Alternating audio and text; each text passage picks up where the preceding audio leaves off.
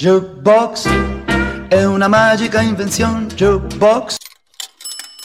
Benvenuti alla nuova puntata del mio podcast. Oggi entriamo in uno dei luoghi più preziosi per la preghiera e l'arte nella città di Milano, la cripta della chiesa di San Sepolcro. La dedica va ad Elena per il suo compleanno. Tantissimi auguri. Intorno all'anno 1000, la famiglia Ronzone, che coniava moneta a Milano, fece erigere una cappella privata, proprio nelle vicinanze della zecca. Dopo la prima storica crociata, in onore dei molti milanesi che vi avevano partecipato, la chiesa fu ristrutturata, con un simbolismo gemellare al Santo Sepolcro di Gerusalemme. Il 15 luglio del 1100 l'arcivescovo Anselmo consacrò l'edificio, donando indulgenza plenaria a tutti i milanesi che vi avrebbero pregato, non potendosi recare fisicamente fino in Terra Santa. Questa indulgenza nasceva proprio come ringraziamento sia per i tanti cittadini arruolatisi come crociati, sia per le immense ricchezze che erano state profuse dalle famiglie meneghine per finanziare la spedizione che aveva liberato Gerusalemme. San Sepolcro è formata da due parti sovrapposte, con la medesima pianta. Una è la chiesa vera e propria, l'altra è sotterranea.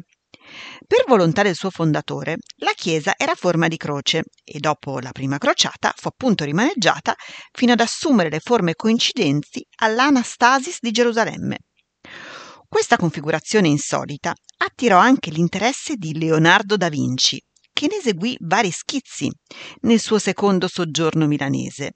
Da questi disegni si rileva come la cripta sia giunta a noi pressoché intatta, a cominciare dalla pavimentazione, di cui vi parlerò fra poco.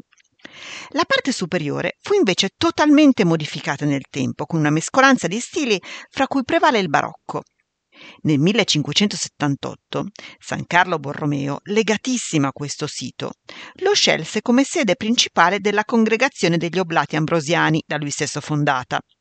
Lo stesso Borromeo istituì la cerimonia del Santo Chiodo che annualmente si snoda ancora oggi dal Duomo fino qui, a San Sepolcro.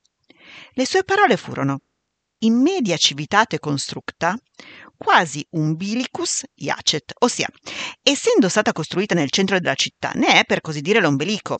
L'omaggio si riferisce al Santo Sepolcro di Gerusalemme, definito simbolicamente appunto l'umbilicus del mondo. Il vero capolavoro rimasto intatto, però, come dicevo poco fa, è la parte sotterranea della chiesa, la cripta. San Carlo Borromeo vi scendeva a pregare ogni settimana, spesso per notti intere, tanto che lui la chiamava scherzosamente palestra dello Spirito Santo. Per questo motivo, dopo la sua canonizzazione, è stata posta una statua in terracotta policroma che lo raffigura, inginocchiato al centro della cripta. Qui c'è un grande sarcofago istoriato che raffigura in rilievo il sepolcro di Cristo, al cui interno, secondo la tradizione, fu deposta la terra prelevata dai crociati a Gerusalemme insieme ad altre reliquie.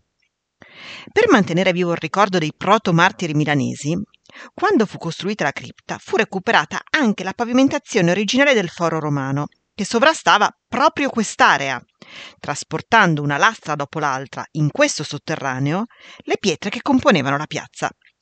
L'ingresso si trova infatti nell'esatto punto d'incrocio del card del decumano dell'antica città romana milanese. Riaperta al pubblico dopo eh, un lungo restauro che è terminato nel 2019, oggi la cripta è visitabile e contiene anche un antico libro della biblioteca ambrosiana riportante gli schizzi e la mappa che ne tracciò, come dicevo, Leonardo da Vinci, oltre ad affreschi meravigliosi e ad altri capolavori di grande suggestione. Per oggi le nostre storie di arte ed emozione finiscono qui. Ma se ti fa piacere sentirne una alla settimana, iscriviti come follower cliccando sulla piattaforma di audio che utilizzi. E mi raccomando, scrivimi le tue curiosità, ma soprattutto le tue richieste e dediche all'indirizzo arjubox.dirtidarti.gmail.com Jukebox si scrive con la J e la K, Jukebox. Comunque trovi il mio indirizzo anche nella visualizzazione della pagina introduttiva che presenta il podcast. Ora ti saluto e spero di riaverti con me nei prossimi episodi. Che la bellezza sia con te.